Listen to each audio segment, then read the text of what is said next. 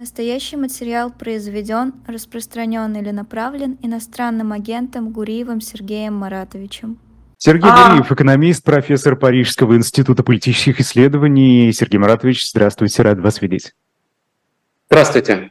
Здравствуйте, Айдар, здравствуйте, Маша. Здравствуйте. Давайте, можно вас сразу спросить про инфляцию, вот про сегодняшние данные? Так, которые... сразу в лоб про инфляцию. Ну, конечно. Знаешь, я думал как-то перетечь медленно с искусственного интеллекта, все-таки это тоже экономическая такая тема. Нет, подожди, а потом слушатели говорят, что это я Ахмадиева перебиваю. Подождите, нет, Сергей, а я учусь, Марат, извините, есть... сейчас мы отношения выясним. У кого учиться, Маша? Программу вести. Хорошо, начинай. Да, ну хорошо, давайте вот с искусственного интеллекта, тем более тут люди пишут, что это большая экономическая угроза, да, для экономической, вообще мировой экономики. Да, я видел, что у вас в эфире до этого была Тоня Самсонова, она делает свой стартап, который я так или иначе знаю, и то, что делает Тоня, это очень интересная вещь, потому что, с одной стороны, это помогает креаторам, извините за выражение, художникам, с другой стороны, заменяет их. И вот сейчас в Евросоюзе готовится акт регулирования искусственного интеллекта, Artificial Intelligence Act. И один из вопросов как раз заключается в том, что мы будем делать с правами собственности, с правами креаторов, с правами художников, на основании которых искусственный интеллект собирает новые образы, производит новые продукты, при этом художники не получают ничего. И такого рода вопросов будет очень много. Вот до того, как год назад появился чат GPT, и все начали говорить про большие языковые модели, люди говорили про то, что каждый из нас имеет данные. Одно наблюдение данных. Вот ваш профиль, Маша, или ваш профиль, Айдар, вам не приносят много денег, и с ними вы ничего не сможете сделать. Когда мы складываем сотни миллионов таких профилей вместе, появляются большие данные. И уже из них можно производить продукты, которые имеют экономическую ценность.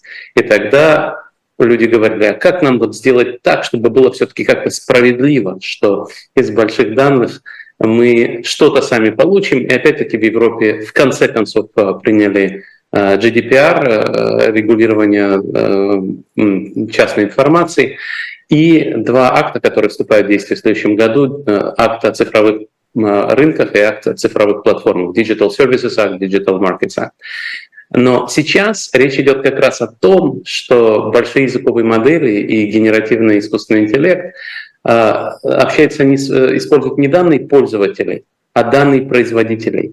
И тем самым угрожает им, фактически забирая их рынки. Не говоря уже о том, что он заменит высококвалифицированных специалистов, таких как журналисты, но в Америке, наверное, даже еще важнее, что и юристы могут потерять работу.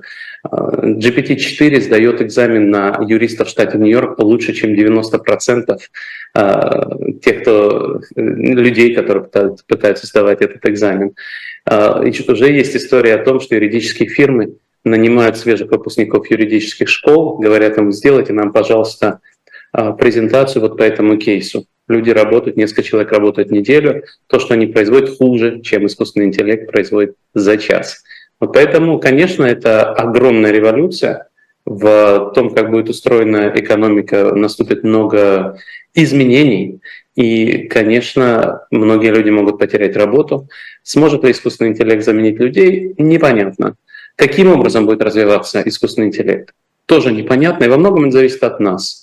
Есть такая недавняя книга Аджемоглу и Джонсона «Власть и прогресс», которая, собственно, об этом и говорит, что в зависимости от того, как будет устроен политический процесс, будут по-разному устроены стимулы для компаний, разработчиков искусственного интеллекта. И вот как раз сейчас вот эта самая дискуссия вокруг акта об искусственном интеллекте в Евросоюзе может привести к тому, что, по крайней мере, на европейских рынках искусственный интеллект будет работать по-другому.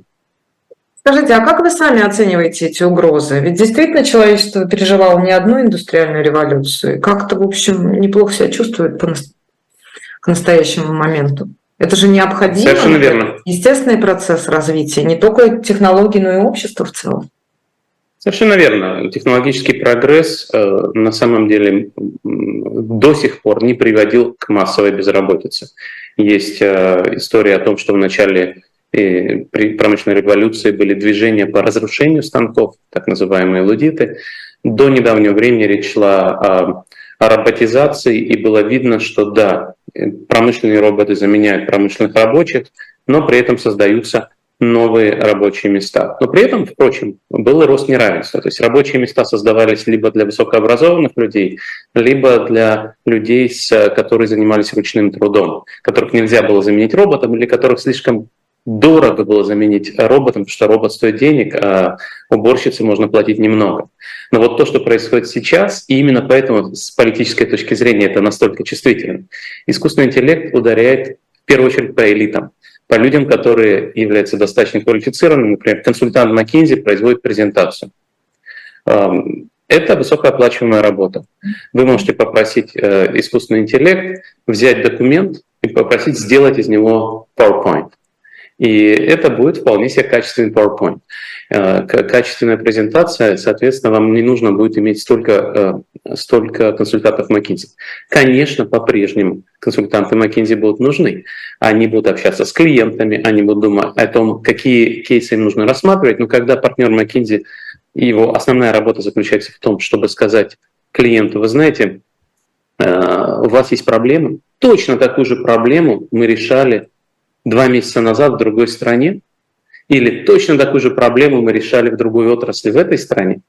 Так вот, ответ на этот вопрос раньше давали консультанты, которые поддерживали базу знаний McKinsey, теперь, мягко говоря, искусственный интеллект сам справится за вас с этим трудным делом. И действительно, вот именно это и приводит к тому, что такой шум возникает сегодня, что именно элита, которая управляет государствами, именно те люди, которые наиболее заметны в общественной дискуссии, почувствовали угрозу.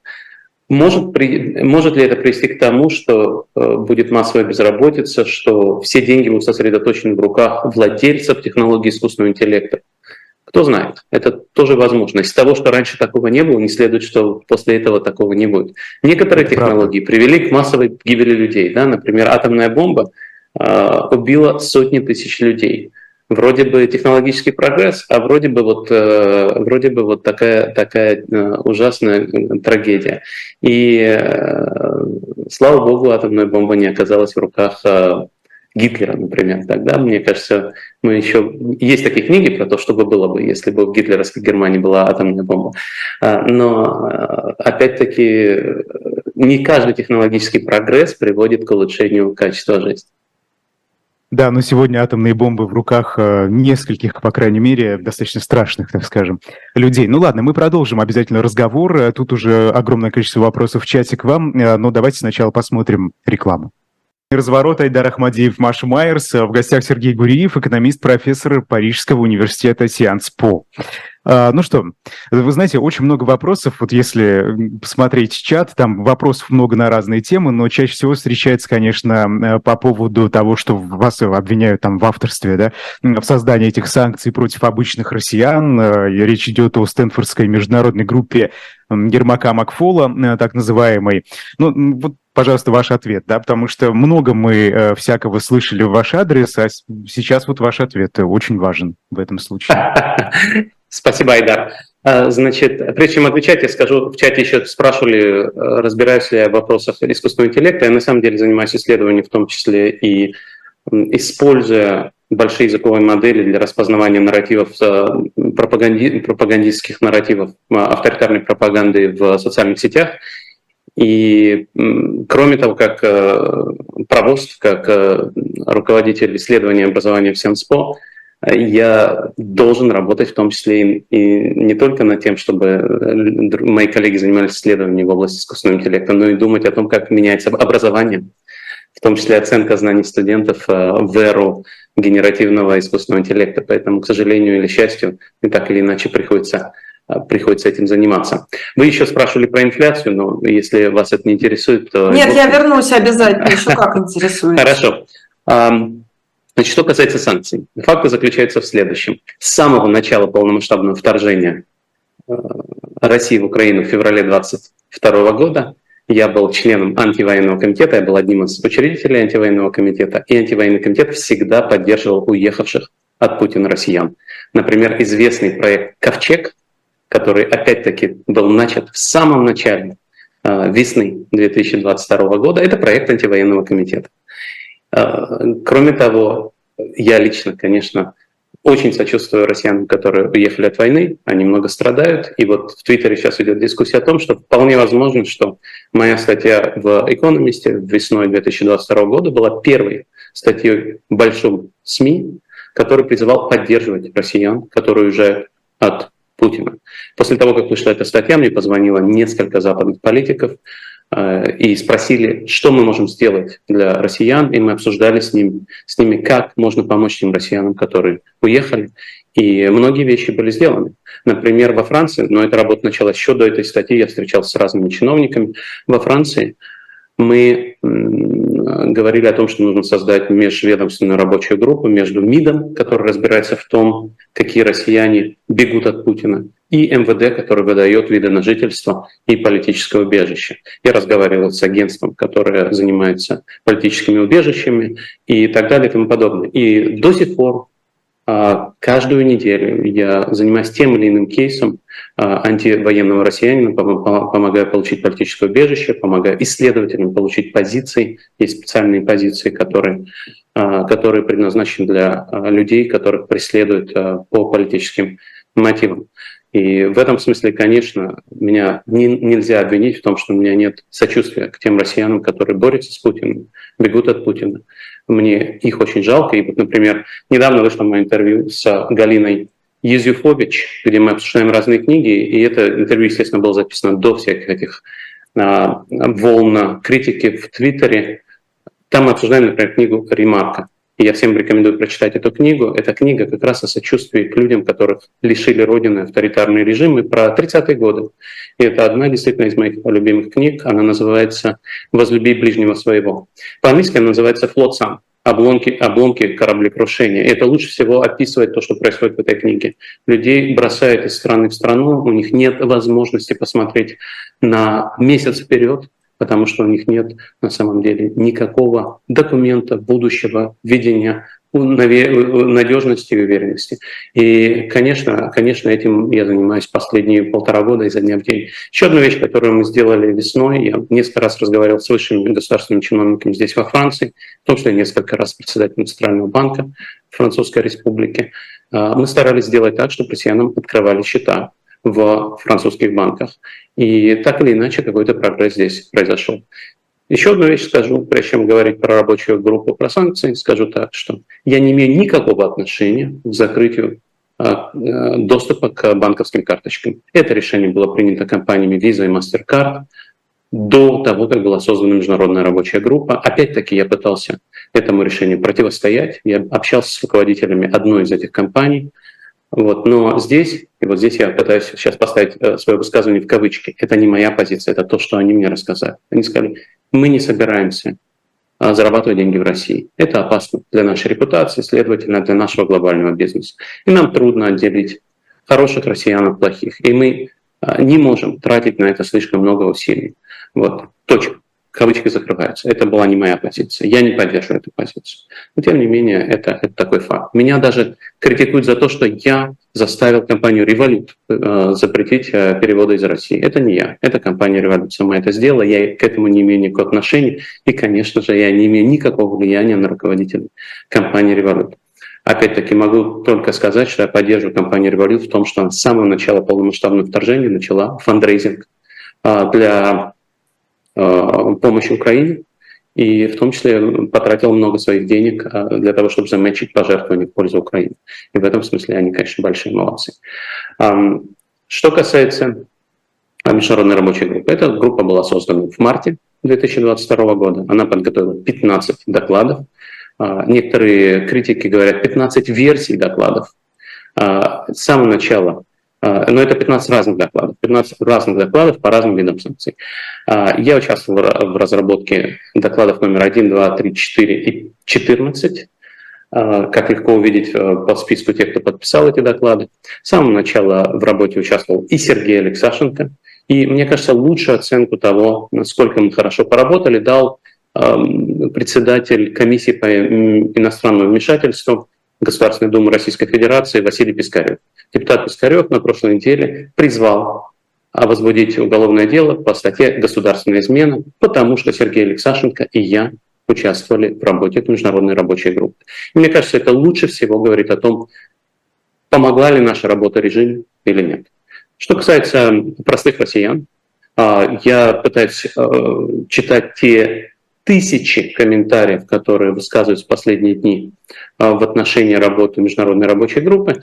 Я не могу всем ответить. Комментарии высказывают самые разные. Вот мы до эфира говорили, что есть претензии такие, что я работал на Путина, я был членом Единой России, я работал в Высшей школе экономики, и такие претензии есть. Это все неправда. Я никогда не работал ни в российском правительстве, ни на Путина, ни в Единой России, ни в Высшей школе экономики. Но есть и претензии по тексту докладов. Те 4 доклада, которые я помогал писать, это больше 100 страниц. Но претензии высказываются буквально в 2 предложениях. Одно предложение, где мы говорим о том, что россияне продолжают пользоваться банковскими карточками. Это неудачная формулировка, на этом месте должно быть другое предложение. Но, тем не менее, это предложение само по себе не является призывом к запрету карточек. К этому моменту карточки давно запрещены. И когда мы смотрим на этот доклад, это доклад номер 4, там есть список предложений, что мы призываем сделать. Это этот список на странице 3.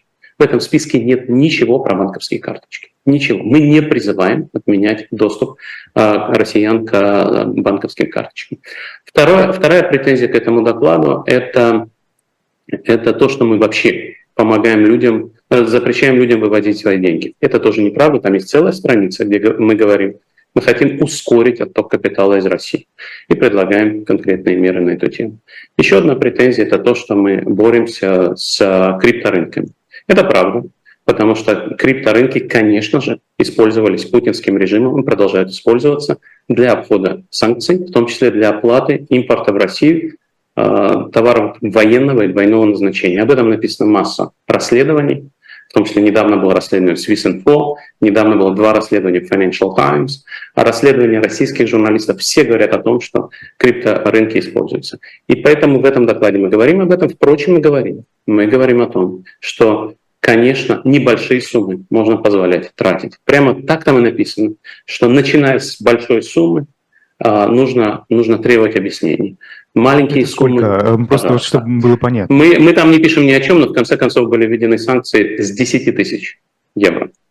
Вот. Но мы не говорим там о суммах, вот, мы говорим значительная сумма. Вот, собственно, список всех претензий, которые я смог вычленить из этой дискуссии. Еще была претензия, что я примазываюсь к ФБК и не имею никакого отношения к ФБК.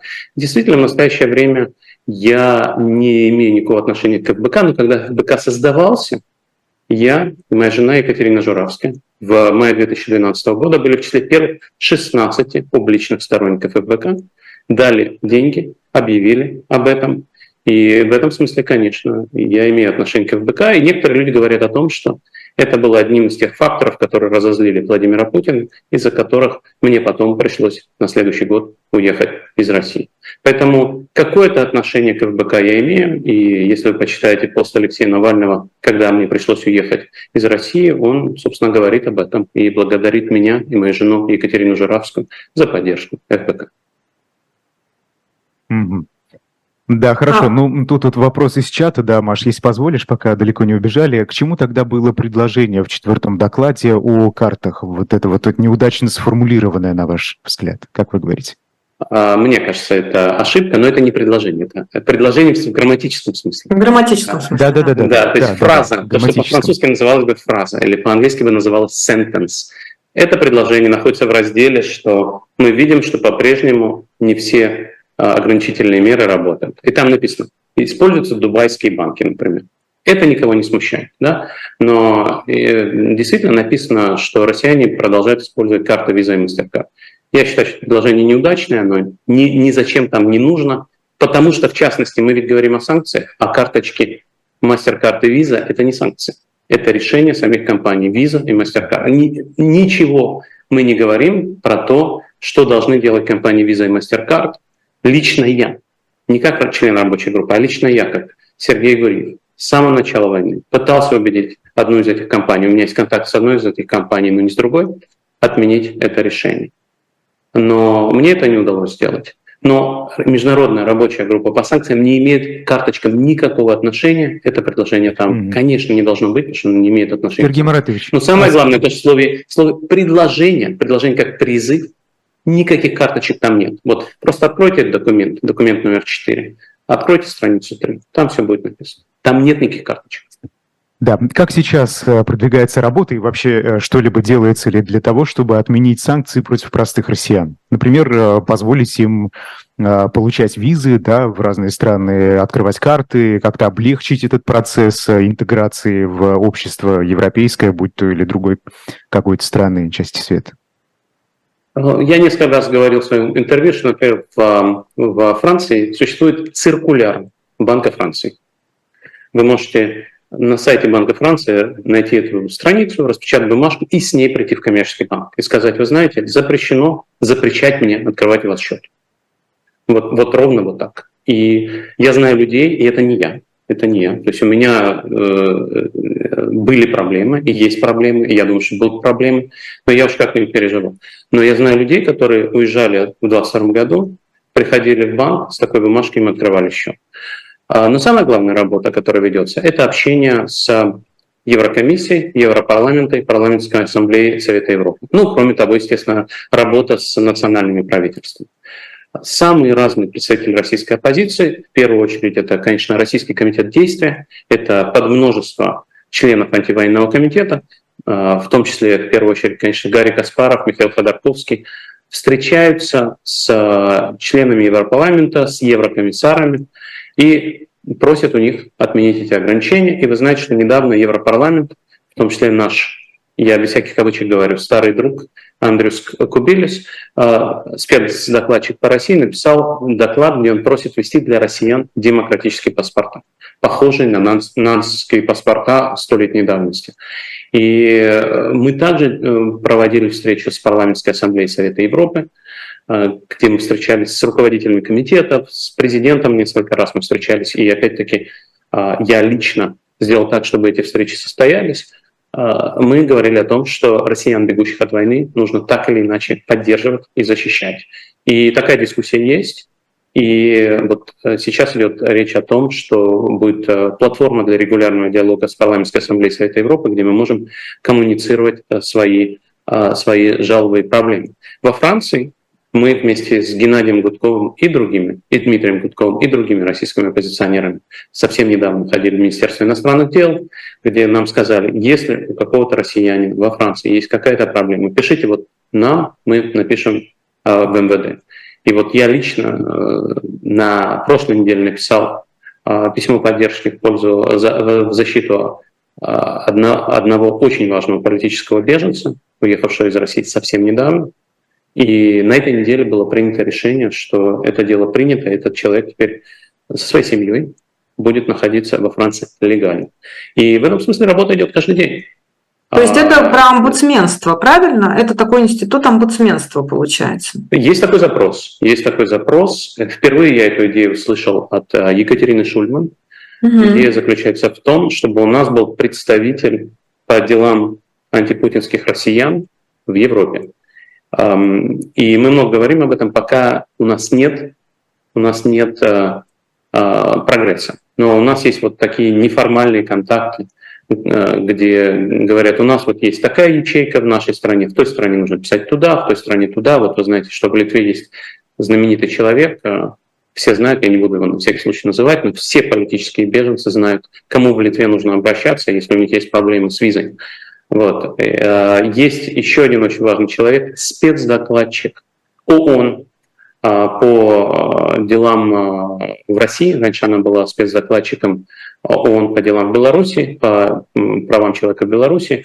И Марина Кацарова, она гражданка Болгарии. Она тоже занимается этим, она тоже пытается помогать антипутинским россиянам. И, конечно, не всем удается помочь, но, мягко говоря, это не вина международной рабочей группы Стэнфордского университета, которая занимается санкциями против путинского режима. И мне кажется, вот я вашему коллеге Александру Плющеву сказал, если мы подумаем про все эти волны недавних дискуссий, чем она закончилась. То есть есть много критики в соцсетях, но это вот мне как исследователю соцсетей и дезинформации в соцсетях, это очень интересно. Я вот действительно с большим интересом смотрю, как люди друг друга шерят, критикуют меня, ругают меня нецензурными словами. Где здесь тролли, где здесь боты, где здесь честные активисты, которые копируют троллей. В общем, мне как исследователю этот кейс очень интересен. Я вот прямо делаю исследования на тему, публикую статьи про дезинформацию на политические темы, поэтому для меня этот кейс очень интересен. Мне прямо вот интересно, как люди реагируют на то или иное мое высказывание, на те или иные факты, которые я привожу. Но возвращаясь к моему интервью Александру Плющеву, я ему сказал, вот есть целая большая история, но в сухом остатке, как сказал бы голливудский продюсер, let's cut it to the chase. К последней сцене погони. Давайте перейдем сразу, пропустим весь сюжет, первые 2 часа фильма. Так вот, если мы посмотрим в сухом остатке есть итог нашей работы с Сергеем Алексашенко. Его подвел депутат Пискарев. Он сказал, вы нанесли режиму большой ущерб. Мы хотим обвинить вас госизменниками. Вот, мне кажется, проще всего посмотреть на это. Ну и, конечно, кроме соцсетей, можно посмотреть правительственные телеграм-каналы. Там тоже много чего написано про нас плохого, и там нас обвиняют, нас называют прямо подонками и госизменниками. Поэтому, вас это задевает, кажется, Сергей Маратович? Задевает? Ну, вы знаете, я исследователь, понимаете, я исследователь. Как исследователь, я посылаю статьи в международный журнал, в международные научные журналы. Редактор международных научных журналов просит рецензентов написать рецензию. Рецензенты анонимные. Поэтому каждый исследователь так иначе читает много критических замечаний от анонимных рецензентов всю свою жизнь. Поэтому как-то мы уже привыкли к тому, что некоторые люди нас не любят, пользуются анонимностью для того, чтобы сказать какую-нибудь гадость про нас. Поэтому в некотором роде, ну, как-то, мне кажется, вот я теперь знаю, что меня не любит депутат Пискарев. Ну уж... Я его тоже не люблю. Я тоже считаю, что он много плохого сделал для Российской Федерации. Я считаю его госизменником, как и его начальника Владимира Путина. Ну что делать? Такова жизнь. У людей есть право меня критиковать, ругаться матом, но главный результат моей работы — это те индивидуальные беженцы, которым я смог помочь, в том числе российские беженцы, и то, что у Путина стало меньше денег. Опять-таки люди нас критикуют за то, что наши санкции не работают. Наши санкции не работают так хорошо, как мы хотели. Это правда. С самого начала войны мы, в том числе мы с Олегом Ицхоки, призывали к введению нефтяного эмбарго. Нефтяное эмбарго в Европе было введено только в конце 2022 года. Это плохо. Это очень плохо. Это дало Путину сотни миллиардов долларов. Это ужасно. Но это не наша вина. Мы призывали к тому, чтобы эти санкции были жестче и были введены быстрее. Но тем не менее, когда они были введены, всю первую половину 2023 года они работали и ограничивали путинские нефтяные доходы. Сейчас они перестали работать, и сейчас мы работаем над тем, и именно поэтому, вот вы спросили меня, Айдар, что я делаю сейчас. Вот в сентябре мы выпустили доклад о том, что нужно делать больше и лучше для того, чтобы эти санкции опять работали. В частности, нужно использовать тот факт, что Дания может проверять наличие европейской страховки, когда суда проходят из Балтийского моря через ее канал. И в конце концов тоже можно будет это же сделать и в Турции. Это будет сложнее сделать, но тем не менее. И вот каждый день нужно думать над тем, как ограничить Путину возможности обходить нефтяные санкции, обходить финансовые санкции, закупать военные технологии и убивать украинцев. И вот об этом, мне кажется, должна идти дискуссия. Да, российским беженцам нужно помогать, но российские беженцы потому и беженцы, что Путин начал войну. Чтобы закончить эту войну, нужно, чтобы у Путина было меньше денег. И над этим работает международная рабочая группа. Спасибо вам большое. Спасибо Сергей огромное, Гуриев, да. Экономист, профессор Парижского университета Сьянс-По. Ну, знаешь, на фоне тех тем, которые мы успели затронуть, мой вопрос выглядит весьма вторично, поэтому... Ну, большая инфляция никуда не денется. Не переживайте, Айдар, не переживайте, Маша, инфляция никуда не денется, так что в следующий раз обсудим. Всего доброго. Мне кажется, мы важные вещи обговорили, да. Спасибо большое, Айдар Ахмадиев.